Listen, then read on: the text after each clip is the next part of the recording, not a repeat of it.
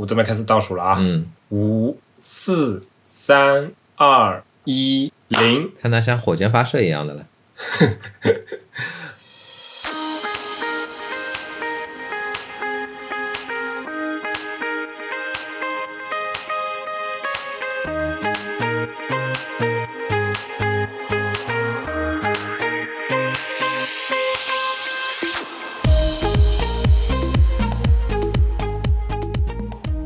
干货会过期，潮货会发霉，只有湿货历久弥新，温润你心。特别是现在这样的一个疫情的艰难时刻，对吧？我希望在耳机旁的您一切都安好。大家好，欢迎收听两周更新一期的 Anyway 点 FM，我是李阳，我是 JJ，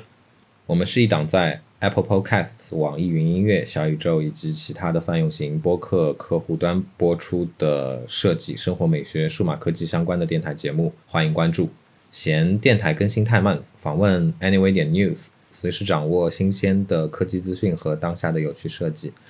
然后向您介绍本台的会员计划，还没决定好是否要付费，没关系，十四天的试用期、X 轴播放器、催更以及额外的试听内容等官网会员专享功能全部开放体验，支付九十九，全年失货不离手，支付一百九十九，会员名牌和纪念品不能没有，然后拉进会员群，交个朋友，详情欢迎访问官网左侧链接。我们的宗旨是让你的听觉更懂视觉。如果你喜欢我们的节目，感谢帮助我台转发传播，让更多可能与你一样好品味的人来到 Anyway 点 FM。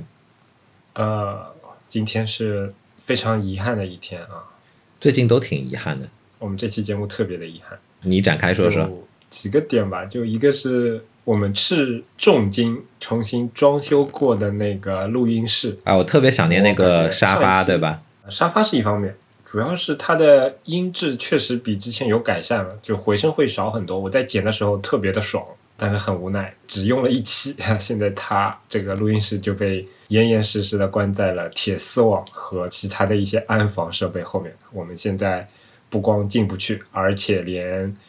里面的录音设备都拿不到。我们今天是一期用那个 iPad Pro 来录制的节目，这个声音的质量肯定是跟之前会有差距啊，这是第一个比较遗憾的点。第二个遗憾的点是，我都已经记不清了，我们上一次两个人，我跟李阳两个人远程录节目是什么时候了？可能近两三年都没有、没有录过吧？没有，没有，没有，没有，没有，一年前吧，一年前也有一次，我当时还在那个北京的时候，哎，有吗？有有有这个我倒是记忆力可能可能记忆出现了一些偏差啊。嗯当时当时也是因为那个北京疫情爆发嘛，然后呃，哦，对好像是，好像是，你这么一说有点印象。大家可能熟悉啊，就是我，我跟利昂是不太喜欢通过远程来录播客的这种形式，一般来说都是在线下两个人面对面坐着来录这个播客的。今天这一期的话，肯定会跟以前感觉有点不太一样。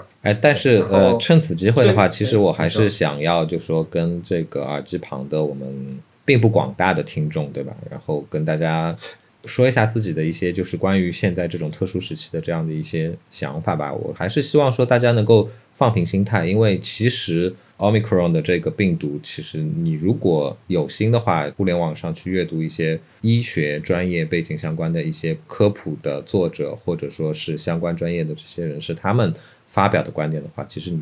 我觉得大可以放心，就是 Omicron 它的毒性其实比起几年前的这个新冠疫情的话，它是大大的降低了。它的强势是在于这个传播性非常非常的广嘛，跟 Delta 相比的话，它的传播性可能都要厉害很多很多。但是请请正视这样一件事情，同时呢，也请呃一定程度上的忽视这样一件事情。我相信未来的生活当中，这样的一个所谓的这个新冠病毒的造成的这样的对你身心上面造成的这样创伤或者伤害的话，其实我觉得对大部分人来说，大可放心，不要把它太放在心上。可能有一些有些时候，你情绪上面的一些过度的这样的一些紧张、过度的这样一些解读的话，可能是反而会更严重一些，对吧？我还是希望能够放平这样一个心态，正是这个人类社会又一次的这样的与自然相处的这样的一个机会嘛。首先感谢来自疫区以外的利昂给疫区的同胞送的精神慰问啊！利昂现在人在杭州，对吧？杭州是不是现在基本上就只是处于比较严防的阶段，但没有什么特别大的情况，对吧？杭州的话，就浙江这边的话，就说它可能也有零星的疫情，但是总体来说的话，是比较零星。嗯马照跑，舞照跳。其实李阳前面提到的这个和自然相处的机会，我我这个这两天特别的有感触。这两天的居家办公的生活，真的真的是有一点迷幻，你知道吗？嗯就是一种很不真实的感觉。因为我的我现在居家坐的那个位置其实就是靠窗的嘛，嗯然后每天大概四五点钟以及中午这种平常来讲是车水马龙的时候，就是你能听到无数汽车的声音、无数小商小贩的声音的时候，呃，现在完全静音了，只有鸟叫声。你现在听到的其实是这个二零二二年这个经济下滑的声音。我的感受倒没有这么的宏观啊，我只是觉得听到这些鸟叫声，其实觉得还挺挺不一样的，然后挺挺有意思的。然后我可能探出头到窗外去看了一圈，就感觉就有点像当年那个 Will Smith 的那个那个电影嘛，啊，我是传奇叫什么来着？哎，对，我是传奇。真的，街上除了零星的一些救护车呀，或者说那个外卖的那个骑手，剩下的就真的像是整个整个城已经空了的一那种那种感觉。但我觉得这件事情，就说现在这种现状的话，其实是一个很病态的这种现状，其实远远不应该是这个样子。说多了，说多了可能就不行了，对吧？啊，我们就此打住，啊，对对对对对对对，哎，就此打住。嗯，总之浓缩成一句话，祝大家那个放平心态，然后安稳的度过特殊时期吧。嗯，是的，然后最最后一个遗憾啊，因为大家知道我们在愚人节的时候又开了一个小玩笑，就是说我们可能会从 Annual 点 FM 更名为纪录片 FM，每期分享一个纪录片。其实本来是一个戏谑，本来是一个纯玩笑，但没想到开完玩笑之后没几天，就两天的时间，传新录制的一期播客又是讲纪录片的，感觉有点有点魔怔了。那个欢迎收听不知道几周更新一期的 Documentary 点 FM，对吧？而且这几期我我的感受是非常连续嘛，你知道吗？就比如说在讲那个 Palm 的那一那一期节目之后，哎，然后哎但是去看了 General Magic，但是回过头来讲，对吧？我台自发去收集一些相关的这个网上的二手的、三手的资料，然后整理成的所谓的考古节目，这难道也不能称之为是纪录片吗？无非就说它是一个音频形式的东西嘛。你圆的挺好的，但下次不要再圆了。Anyway，确实我们俩也平常挺爱看纪录片的，所以哎说，这个这也确实是我们的正常的生活嘛，对吧？话再说回来、嗯 i I have a dream 你有什么样的 dream 啊，有朝一日我就是想拍一部纪录片，啊？我们说过很多遍了，那个，但我们两个这种说说党就就不要再提这个事儿了，但是如果连自己都不说的话，对吧？那谁还能记起来呢？呃，有道理，有道理啊！已经十一分钟了啊，我们赶赶紧那个切入正题。今天看的这部纪录片，其实就是上次李昂推荐的宫崎骏的四集的纪录片里面那期观后感的时候，李昂提到的安野的那个纪录片。一开始我之前是没看过的，然后李昂推荐了一下之后，我赶紧也回去看了一下，我觉得确实挺有意思。因为老实讲，我我对于日本这个产业我都不太熟，这些、嗯，对对对，这些人可能你你只熟那个就是拍摄啊的工对对对对对序比较城市化，然后出演的这个角色也比较单一的这样的一些片子嘛，对吧？啊，那个扯扯远了，扯远了。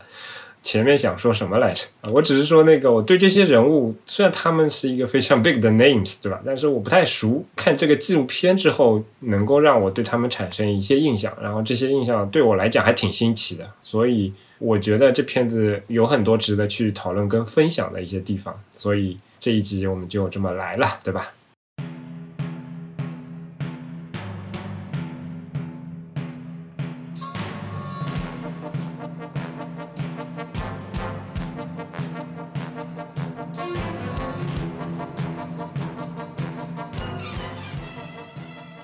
讲安野之前，我能不能先非常非常极其主观的说一下我的一个强烈的观感？好啊，你说呀。在看这部片子看到大概三分之一的时候，我就急不可待的在微信上跟李阳说：“我操，这个安野跟你好像啊！” 你说这句话的时候，其实我有一种这个油然而生的与有荣焉的这样的感受，但是及时的刹车了，我觉得我根本不配。呃，我们没说成就相配嘛，对吧？我只是说他的举手投足，然后他的这种性格，我觉得真的跟利昂是一毛一样。然后当这部片子放完的时候，就是他在最后一幕，我记得上一期节目的时候，利昂也提到过嘛，就是因为他们这个纪录片是属于一个系列节目嘛，对吧？对是的然后他会去问这些人一个问题，然后以作为类似于这个系列片里面“你幸福吗”这样的一个统一格式的这样的一个一个问题，然后去去问他，然后安野在那边回答的时候非常的不好意思、腼腆。说完之后又转身离开的那个，包括动作、包括神情、包括他的眼神，我觉得跟利奥真的是一毛一样。跟利奥接触过之后，你就会发现，应该不是我个人的一个纯主观的哎，那你想也要跟我接触吗？跟跟我近距离的这个面对面的，然后呃产生这个一系列的一些化学反应吗？很简单，对吧？最近我的公司正在招聘。呃，这个 三维的设计师、动效的设计师、交互 设计师、个你这个 UI 植入设计师有点有点突然。不要不好意思啊，嗯只需要给我发一封邮件，量高 at me dot com，只需要一封邮件。你这个不是很专业啊！你这个为什么是自己私人的邮箱呢？而且 at me 点 com 怎么听起来像小米的域名呢？我靠，当心苹果告你好不好？你再介绍一下你们公司做的东西呗？你们不是新发了新车吗？我现在不方便说，我方便说的东西的话，我都已经写在那个就是我们 anyway 点哎，news 哎那是不是上面发的个那是不是我阶梯上。可以说？你不能说，是不是我可以说？那你说说看嘛，不行的话我扶正你。反正就是做一部那个还挺贵的黄绿配色的 logo 的车，对吧？这个其实只是我们今年在做的项目而已，并不代表哦我的团队接下来要做的完整的这样的一件事情。好我的团队之后要去负责的这个事情的话，其实从形态上面来说的话，我觉得会比做这辆这个所谓的比较贵的对标卡宴、对标 Urus 的这样的一台电动的 SUV 要有趣、有意义的多。好了，可以了，那个品牌植入已经差不多了吧？反正如果如果你最好最近正好在找工作，而且对 base 在杭州，或者上海对 base 在杭州和上海有兴趣的话，可以来联系一下利昂。嗯，聊到哪了？我都忘了。啊，你说安野就是在那个纪录片最后嘛，对吧？接着我刚刚的那个非常主观的描述，我想问你一个问题，哎，你说我就是幸福的，你自己在看，就你自己在看他的这个片子、这个纪录片，以及呃，因为你你肯定对他更熟悉嘛，你会不会产生一种共鸣呢？就是我很有共鸣。怎么说，能不能嗯，呃，能不能展开讲讲？ZKJJ，本身我就对他这个人挺感兴趣的，因为从初中的时候就看 EVA，就看那个比士比女的故事，当时就非常觉得说，哎，这个动画导演他在做的东西非常非常的与众不同。跟我当年初中时候接触到的其他的日本动画，无论是剧场版电影也好，还是番剧类型的这样的一些片子来说也好，是非常非常的不同。从而就会产生一个移情嘛，就会觉得说想要去了解这个导演到底是什么样的人，但当时其实是没有足够的条件的。然后当这个时间往后推移，逐渐逐渐从各种各样的一些碎片化的这个信息当中，你去总结归纳出这样的一个人所包含的各种各样的这个轮廓所所形成的这个我主观上面认知的这个人格之后，会觉得说哇，这个人屌。这个人不愧是我佩服的这样的一个动画监督，所以在我看这个片子的话，其实已经隔了挺久了，可能是一年多之前吧，就是他的最后一部那个剧场版 EVA 的最后一部那个中之前，然后是在哎，我是在 Netflix 还是在哪个平台上看的，我已经忘记了。然后怎么说呢？我我很佩服他做事的这样的一个方式，虽然虽然在片中你也可以强烈的感知到。他做事的方式其实是非常给他的团队添麻烦的。整部片子可能就说他们当初去做中这部片子的时候，可能都已经完成七七八八，但是就是因为安野的一句话，他的一些主观的感受，然后就要推倒重来。然后你当时在片中就能就能够感受到他的除了他之外，其他主唱人员的那种绝望的这样的一种心态，对不对？就如果你没有看过片子的话，我可以跟大家简单介绍一下他的那种方式。先不说他的那种艺术上面的方式，或者说其他方面的一些指导啊什么的，就只说项目管理上来说好了，他就是一个应该是一个普通设计师非常讨厌的这样的一种人。如果以设计师这个身份来讲的话，就是你老板想要什么不知道，然后你做的什么啊不行，然后你做了改了一个方案之后，他说。啊，还是不对。然后他改着改改吧改吧，他有时候还会自己上手去去帮你来纠正，就就类似于这样的一种风格。所以我觉得，就像你说的，这的确是对于他的那些团队创作人员来说，不是非常友好的这样的一个动画片导演的这样的一个一个角色。反过头来，你再去想一想，为什么他是这样的一种做事的行为处事的这个方式，但是他团队里那帮人愿意死心塌地的跟着他。从这个层面上面来说的话，这也是我。非常佩服他的这样的一个一个重要的这样的一个标点吧。确实，确实，这部片子因为他也采访了非常非常多他们工作室的其他的一些从上到下的各种执行人员啊，以及匹配的那些动画师啊什么的。很多人的非常直白嘛，就是说跟他合作真的是非常的累，非常的辛苦。但是问他为什么要在这边来做这个东西？你在其他地方都能做的，可能获得更好的这样的一个职位什么的。但他就说他想要去来做一个就不太一样的东西，以及做一个能影响整个日本这样社会的这样的一个作品。这也确实是为什么他能留住这些这么厉害的人的一个原因嘛，对吧？嗯，是的。其实不要说日本，就说 EVA 这部片子的话，它的影响力肯定是全球层面的，对吧？我当年最早看的时候，大概是一九九五年，其实已经是离它在日本正式发布的这个时间已经隔了好几年了。但是那个时候，作为一个初中生的我来说，我我一开始是根本不了解 EVA 到底是一个什么样意义的这样的一个片子的。最早的时候是当做那种就是传统的萝卜片去看的，但但看着看着你就会发现。不一样，真的不一样。在此之前的话，给我可能说有相似感受的，可能就是押井守监督的那个《机动警察》了，但是还是有非常非常大的不同。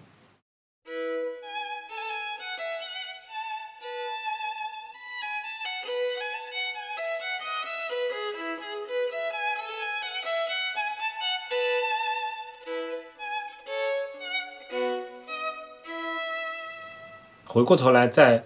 跟大家简单介绍一下这部纪录片吧。我觉得它是一个也是 NHK 拍的吧，应该是对吧？它算是一个系列的纪录片。嗯，那个中文名叫什么来着？不知道，忘了。行家本色，行家本色。对，哎，对对对对对。它的日文是什么什么什么什么的流仪啊什么的，我不太熟。但反正中文翻译它就翻成了那个行家本色嘛，基本上都是。采访了一些各种各行各业里面比较顶尖的人物，然后这个片子的纪录片的拍摄方式，其实我我至少前半段我是非常非常喜欢的，因为我感觉它比较特别。就比如说之前我们提到的那一集跟拍宫崎骏的，他因为宫崎骏本人有要求，你只能派一个人来，也没有什么很多摄像啊、导演啊、各种场记啊什么各种整个团队是不存在的，所以说他的拍摄方法呢就比较单纯，然后也只能以非常。简单的方式去进行剪辑，然后也没有特别多的，没有特别多的旁白啊什么的吧。但是安野的这个片子其实是整个团队来拍摄，而且在拍摄的过程当中，可能是为了我其实没有看过这个系列其他的片子，但我感觉他可能还是按照不同的人来。有不同的处理方式吧，比如说它这片子里面的字幕，其实就会让你想起那个 EVA 里面的一些一些设计，对吧？然后包括它里面的情节，哎，对，这样的一个纪录片，它甚至会有一些情节的感觉，对吧？它这个旁白在里面的戏份是很足的。虽然说我感觉可能对于我们这种非母语的人来说，观感肯定打了折扣，但我觉得还是非常的搞笑，非常有意思，因为它这里面用了一些跟其他人不太一样的拍摄手法嘛，对吧？它除了单纯的采访之外，可能能还有一些故事的起承转合啊，这样的。至少前半段看完之后，我就非常兴高采烈的跟李阳说，我觉得这个片子很有意思。当然，可能另外一部分就是，确实安爷这人也是挺有意思的一个人，就是在片中他的戏剧冲突会非常的多嘛。比如说什么，我依稀记得一些细节，像是他经常不来公司，然后来不来公司你也不知道，然后。他在于决定要片子要做一些什么样的改变的时候，也是非常的任性，然后用的那些方式也是跟所有其他的人都不太一样，对吧？就相对来讲是一个很任性的一个 一个像大孩子的这样这种这种感觉。但或许就是因为他这样的性格，对吧？所以才能够造就他在就说日本动画界的中间世代的这样的一个层面上面不可撼动的这种就是王者的这样的一个地位了，对吧？或许如果金明没有去世的话，金明可能可以跟他稍微相提并论一点，但是我觉得目前来说的话，可能他就是独占鳌头的这样的一个角色了。无论是说像我不知道具体的年龄，这个我没有考究过，比如说像呃同样很有名的汤浅证明，对吧？但是无论怎么样说，汤浅证明他可能只在一小撮人、一小撮对于这个领域会比较感兴趣，然后也涉猎的这种类型片的这样的一些维度程度会比较广、比较深的这样的一群人来说，可能还是一个耳熟能详的这种监督的名字之外，你对于普通人来说，普通的观众可能汤浅证明是谁啊？他拍过什么东西啊？对吧？都不了解。但是你跟别人说你知道 EVA 吗？即便没有看过 EVA 的人，可能不知道他在讲什么样的事情，但是你七七八八知道它里面的一些关键性的一些元素是什么，对吧？这可能就是暗夜秀明的一个人格魅力的一个最最最最呃直观的这样的一个体现。哎，我想问一下姐姐，你看过 EVA 吗？我看过呀。你看完了吗？我看完了。你看的是，我只看过。你看的是我只看过原版的动画片，就是剧场版，后来就没有看过了。那你的旧的剧场版看过吗？也没有，我只看过最初的那些动画片。哦。其实那个它的原先的那个番剧版本的话，它也有好多个版本。国内那个叫什么《天鹰战士》还是不不不我我不是说这种，就是译制了之后又又又裁剪过的版本，就就是日本日本境内或者说正式这个流通环境下面的，它其实也是有不同版本的。DVD 发售的时候，它其实也是做了一些区别是在哪儿呢？区别就在于可能电视台正式播放的这个阶段，后面几集其实你们看到那种就说很意识流，然后为了。哎，那个纪录片里面其实好像也有讲过吧？对，也提到，他说实在是那个时间跟那个预算不足嘛，主要是钱的问题，钱已经造光了，嗯，所以只能只能采取一些意识流的这样的一些拍摄的话，他在他的在此之前吧，可能实验的动画里面会用这样的方式，但是那种就是正式流通的这种动画的话，我相信可能就是见都没有见过说哎。动画里面出现大量的实拍的镜头，对吧？然后出现大量的这种就是竞争的这样的一些画面，出现大量的这个用这个大字报一样的这样的一些就是文字排版的形式去充斥整个画面，闻所未闻是吧？闻所未闻，但是跟片子的一些核心的这样的一些元素跟它的架构又是那么的契合。否则也不会造成全球性对 EVA 这样的一部片子这样的一个核心的内容产生这么多共鸣的这样的人产生，对吧？但他其实我记得纪录片里面也后面也提到，就是他在拍那个剧场版的时候，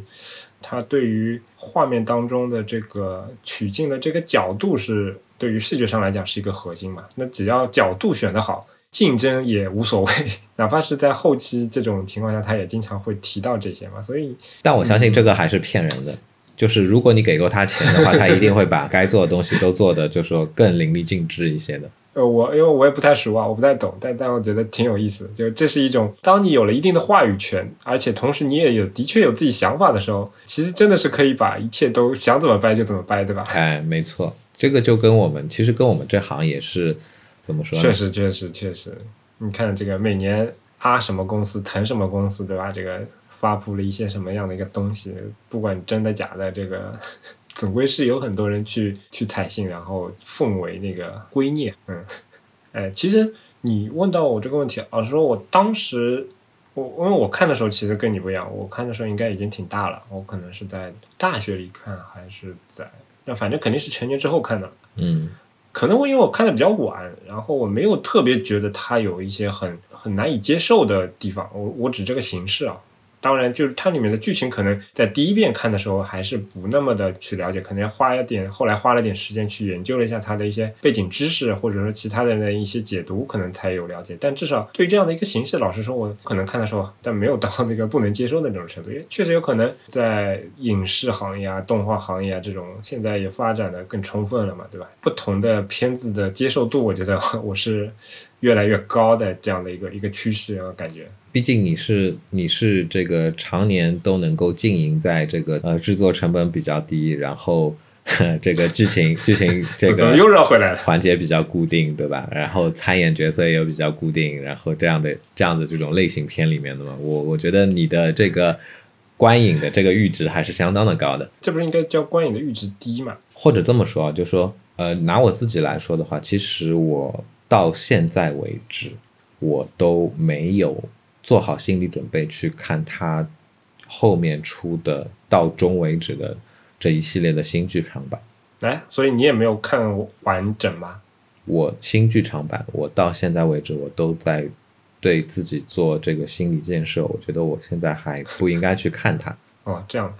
对，想想不到这么有仪式感。对我来说，这个片子的意义其实还挺大的。对，话再说回来，对吧？嗯，我是这个明日香的粉丝。那你为什么在我感觉在你家里好像没有特别多他的这个呢？有啊，你没仔细看。哦，不对，那不是你家了，哎，对吧？接接接下来的人生里，那是我家。好久好来。然后哎，再插回来吧，我哦我我我家停着一台那个小牛的那个油一吧，还是什么的那那个那个车子，然后是一个红色涂装的，然后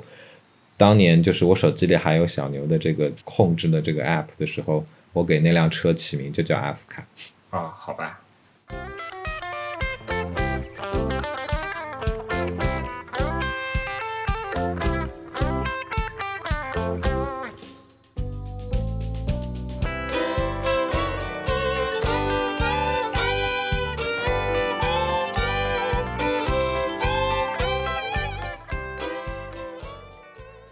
在这里的话，我可能想再说一个纪录片当中的一个小细节。我记得就是因为他们等于是就说已经在完成大半的情况下面重新返工了嘛，对吧？那整个工期的话就会变得非常非常紧张，然后这个时候就面临一个问题，就是到这个时间段的时候就需要声优去给你做配音了。但是当时声优能够拿到的这个东西的话，可能远远称不上可以提供给他们，就说正常流程下面去做配音的这样的一个交服务嘛。但是那些声优从这个维度来讲的话，你又可以体现出这些就是日本的动画行业的这些声优们的他们的这个专业程度是多么的厉害。没有，我记得好像不是这样，我记得好像是说影片分它拍摄的时候分 A、B、C、D 那个部分嘛，然后它大改了其中的 A 部分还是 B 部分还是前半段的 A 加 B，导致那个前半部分还没有做完嘛，那他嗯这个团队没事，呃有些有些团队没没事做，他就只能先配后面那那段的音嘛，然后差不多是这样，然后但确实我记得里面的确有提到一个细节，说是当片子最后的时候，安野说啊，这是这个系列最后的最后了，然后留给你们自己发挥吧。然后可能在最后几幕的时候，让他们有一些自己的，可以加入一些自己的情感啊什么的，好像是这样，我记得。然后是吗？那可能我记差了。嗯，但是我想表达的还是这样，就是说你要称自己为这个行业内的这样的一个专业人士的话，其实真的并不是说嘴上说说就可以了，有很多很多背后需要去花精力、需要去努力达到的一些东西，其实是都是避免不了的。就拿我们自己的这个行业来说，对吧？我们就说从这个金山系的人开始吧。其实我觉得他们当初一开始的时候，可能也只是牵强附会的所谓的这种网网页设计、界面设计的，刚刚摸到了这样一个头嘛。但是我们就从这开始，也就是可能说九十年代末的时候，然后到现在为止，多少年过去了。其实整个行业里面，你说能够真正称得上为专业领域上面这个造诣非常非常的精湛、非常非常深厚的这样的一些人士的话，我觉得其实都是凤毛麟角的，而且有很多人他可能之前很有才华，也很有底蕴，很有经验，但是就是因为这样那样的一些原因啊、人生的际遇、机会、各种各样的一些外部因素的这个影响，造成了说他可能过早的离开了这个行业。所谓的这个优胜劣汰，其实并不是经常出现在真正的这个职场之上的。大部分情况下面，可能是所谓的这种劣币驱逐良币的这种现象出现。那所以，我想表达的就是说，不用去管别人。如果你真的喜爱这个行业，然后你也觉得说这份事业是你愿意去花时间、花精力去投入进去，然后把自己的相关的专业能力精进到一定程度，即便这个程度本身很高了，但是不为周围的人所知，不为周围的人所理解的话，其实又有什么关系呢？你做到了，这就是一件非常了不起的事情。我觉得这个远程录音就有这个缺点啊，容易走神。就李昂最后的这个观点，我听到了，然后我也很赞同。最初的举这个例子的时候讲声优的那个事情，我也听到了，我也理解了。但是中间是怎么过来的，我完全走神了 啊！不重要，对吧？拿我台的这个就是 名字来说，就是 anyway，对吧？啊，anyway，anyway，这个还是希望疫情快点结束吧。那个坐在沙发上录音的那个。感觉还是更好一点。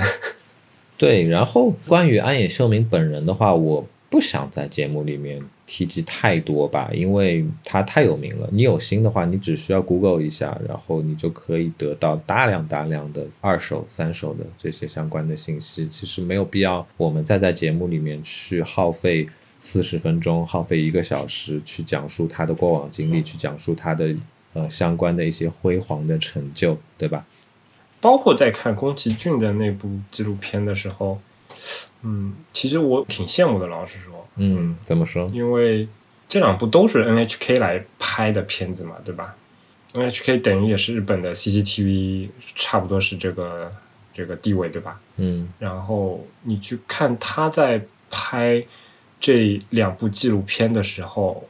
啊，虽然两个主人公我也不认识，我我没有一个。我没有特别大的发言权，但从一个观众的观感来看的话，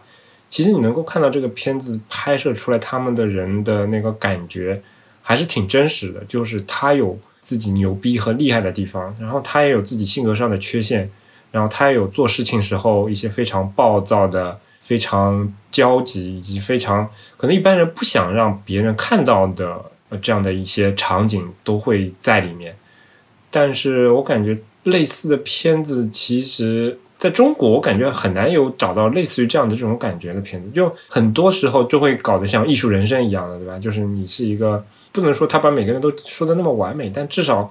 给我的感觉就非常的官方，然后非常的一个不够 personal 这样的一一种形象。但是 NHK 的那些纪录片确实让我能够有比较强的一个代入感，因为我能感觉到那是一个活生生的一个人，然后他是一个。嗯，有血有肉的，然后跟我一样也有缺点的这样的一个人，还是非常的非常的带劲儿，应该说。你说到的这一点，其实我也有相类似的感受，但是稍稍有些不同。其实怎么说？嗯，上一次那个片子里面我有提过嘛，我非常非常喜欢看的一个 NHK 的它的一个系列的纪录片叫做《七十二小时》，然后在七十二下下一期节目又有了是吧？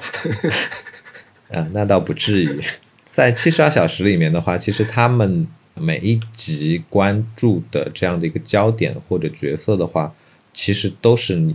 你我生活当中可能非常非常近距离，然后也非常非常普通大众的这样的一些角色。打个比方说，他们会去花七十二小时去采访在新宿在涩谷的某一个这种深夜的小酒馆的老板。然后他们会去关注在远离大都市的所谓的某一个可能普通的再不能普通的一个卖冰的这样的一个小店，对他只卖冰块，嗯，然后他可能会去采访啊日本的东北地区，对于日本人来说可能也是一个比较偏僻的地方的渔港的某一个自动卖拉面的机器。就这些视他的视角的这样的一些选取，其实是让我觉得很羡慕，同时也是很向往的这样的一个拍摄的原则跟初衷。曾几何时，我一直都在想说，我们的纪录片的这样的一些拍摄者，对吧？什么时候可以把你们的视角转移到，打个比方说，饿了么的外卖员，然后顺丰快递的快递员。国内这些片子还是会有，只不过它没有办法占据主流的这些媒体或者说这些资源，所以能被发掘的还是比较少一点。那我们的那我们现在的这些，我不说这个就是传统的媒体平台，对吧？电视台这样这样的角色，那我们可能代表着这个时代的更加先进的，或者说呃。至少自认为更加先进的这样的一些流媒体平台，打个比方说，B 站对吧？所谓的我们 Z 世代聚集的这样的一个场所，我们为了所谓的这些新兴人群而去造就的一个集社交以及相关这个影音视频内容啊所汇聚的这样的一个大杂烩的这样的这种平台，你们能不能在关注流量的同时，也能够把你们发展的脚步稍微慢下来一点？关注一下周边的一些普通人，关注的呀，他他们不是拍过烤串的吗？我觉得这有什么意义呢？拍来拍去就是拍吃的，不是说路边摊烧烤的人他们不重要，但是你不觉得 B 站去拍所谓的人生一串，无非就是去剪一剪最近吃播流行的这样的一个热点的牙慧吗？确实，嗯，好吧，能不能就说把这个面再扩得更广一些呢？我们各行各业都有非常非常。我觉得具有闪光点的这样的一些人性，具有闪光点的这样的一些人物，我们可不可以把流量暂时往他们的身上靠一靠呢？可不可以呢？话再说回来，对吧？叔叔，你听到了吗？叔叔，话再说回来，对吧？就说，即便就是我们所处的这个行业，我觉得 UI 设计师其实也是一个比较边缘化的这样的一个角色。虽然我们趁着这个互联网热潮的这样的一个。风口吧，对吧？我们至少从行业的层面上面来说的话，大家的收入都是不差的，也有稳定的工作，也有各方各面让人看起来、让人谈起来觉得说体面的这样的日常的这种行为。你至少能够在周末的时候，你想的话，没有新冠疫情的这个影响下面呢，你想的话，你就可以去淮海路边的一个咖啡馆，这个喝着咖啡，装着逼拍拍照。但是话再说回来。你了解 UI 设计师吗？大多数的人了解 UI 设计师吗？UI 设计师到底是在做什么？UI 设计师跟修电脑的区别到底是什么？这些东西其实如果有心的话，我觉得也是能够去挖掘一些有意思的东西出来的，对不对？这个其实也是也是 I have a dream 的这样的一个初衷。我觉得如果之后我有这个能力、有这个成本、有这个投入、有这个。心思的话，我是非常非常想去拍摄一部记录我们这个行业的纪录片的。你已经说了第三遍了，嗯，对，温故而知新嘛。等你什么时候到千会员离职再说吧。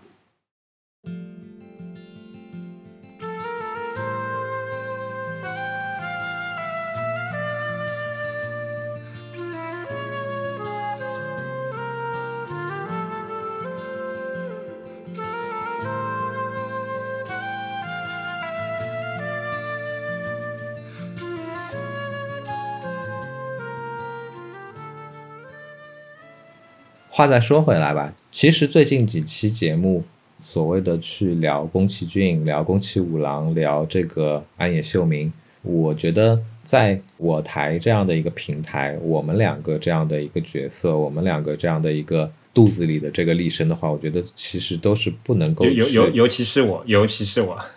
都不能够去去概括这些人的成就的，而且我这也不是我们的初衷，我们更想要去表达的是说。可能作为这个想让你的听觉更懂视觉，然后想让你能够在作为产品设计师、UI 设计师，然后图形界面设计师的这样的一些角色的职业生涯的这个过程当中，尽可能的、尽我所能的，让你少走一点，至少是我主观上认为的歪路的这样的初衷吧。其实之前在我们很多期节目当中也有也有表达过嘛。我觉得作为设计师来说，其实最最最最重要的元素吧是什么？至少我个人觉得的话，是你的一颗包容的心，然后你的一个对于世间周遭万物的这样的一个主观观察的敏感的这个感受，这些可能是更加重要的。所谓的专业性上面的技巧，其实都是其次的东西。这些东西很简单，对吧？现在。充斥着的那些贩卖给你焦虑的培训机构也好，线上组织也好，他们能提供给你的，恰恰就是这样的东西，专业的东西，跟我们以前在学校里面学习的这样的一个过程是一样的。它就是通过一些机械性的这样的一些灌输，你能够在很短的时间之内就能够至少基础掌握吧。但是往往这样的一颗观察周遭的主观的这种感受是。很多人缺失的，可能是因为我们之前的一系列的一些社会的受教育时候的这样的一些不是特别好的这样的一些倾向吧，造成了有太多太多的人其实他是不具备这样的能力的。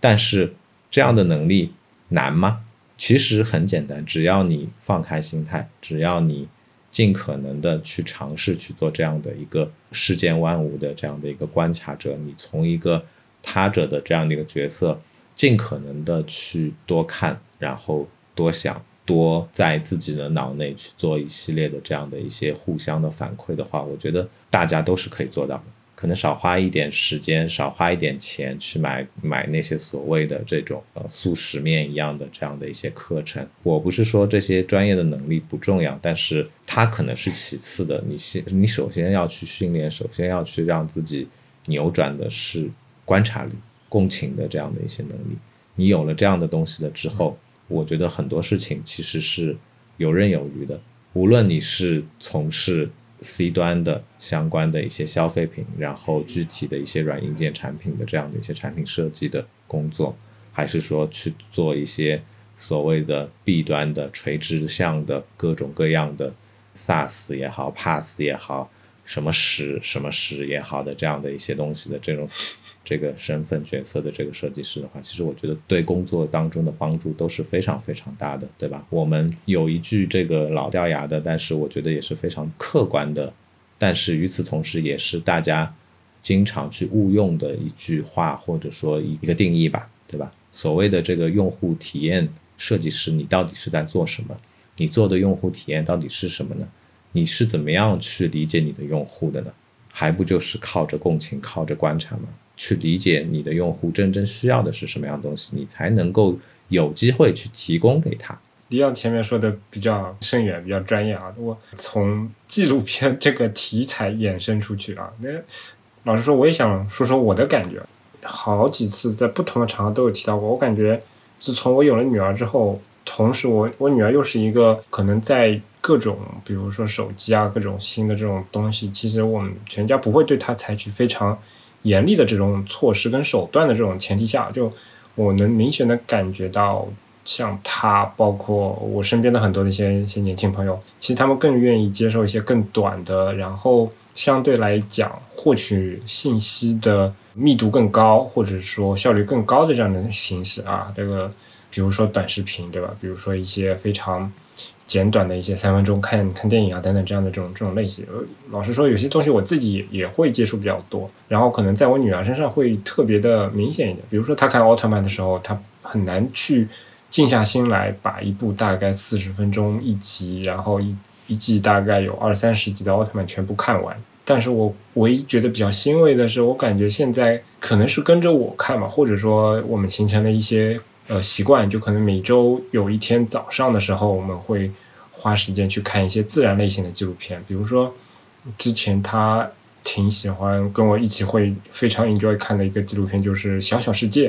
然后包括最近 BBC 拍的那个呃《绿色星球》，就我感觉这两这种类型的纪录片，其实它接受度非常的高，它能够比较相对来说比较有耐心的看完大概这个四十分钟这样的一集的这种内容。我内心是比较欣慰的。一方面来讲，我觉得虽然这些东西可能你看了之后，其实也没有特别大的营养，因为比如说某种生物它繁殖的原理啊，或者说它每年成长的这种规律啊，其实你看完之后可能过了一天也就忘了。但是在看这个片子的时候，培养人的一种，包括李阳前面说的一种观察的心、一种同理的心，以及说就是一种好奇心，我觉得其实还是非常非常的。重要的，这在其他的一些内容上、题材上面，我觉得是比较少能够获得这些、这些、这些方面的一些一些能力。所以说我感觉，至少从我目前来讲，我还是挺挺 enjoy 每周六早上可能跟我女儿一起看一集纪录片的这样的一个过程。虽然说，呃，其实挺难挑片子的，因为她年纪还小嘛，然后她看不懂那些字幕，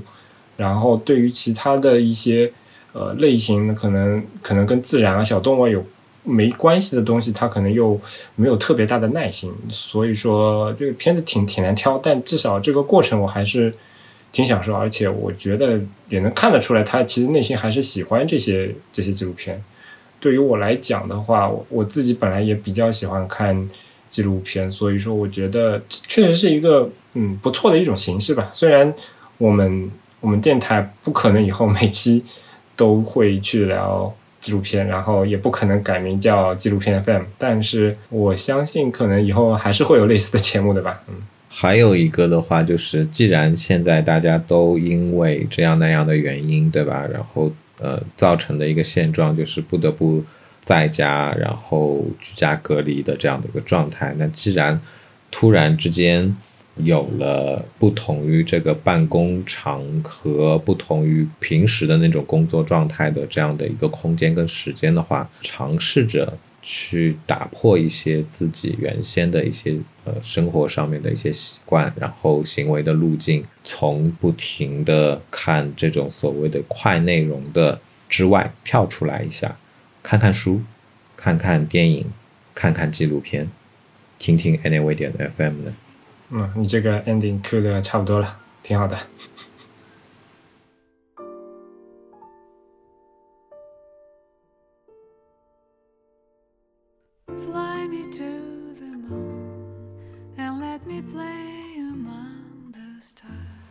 感谢大家收听我们的节目。如果想要获得更好的收听体验，不妨尝试我台推出的付费会员计划。详情请见官网 anyway 点 fm 斜杠 member。同时，每一期内容提及的相关内容都能在官网上找到。如果你需要联系我们，可以直接在官网 anyway 点 fm 上留言，也能通过邮箱 hello at anyway 点 fm 来信。在推特上搜索 anyway 点 fm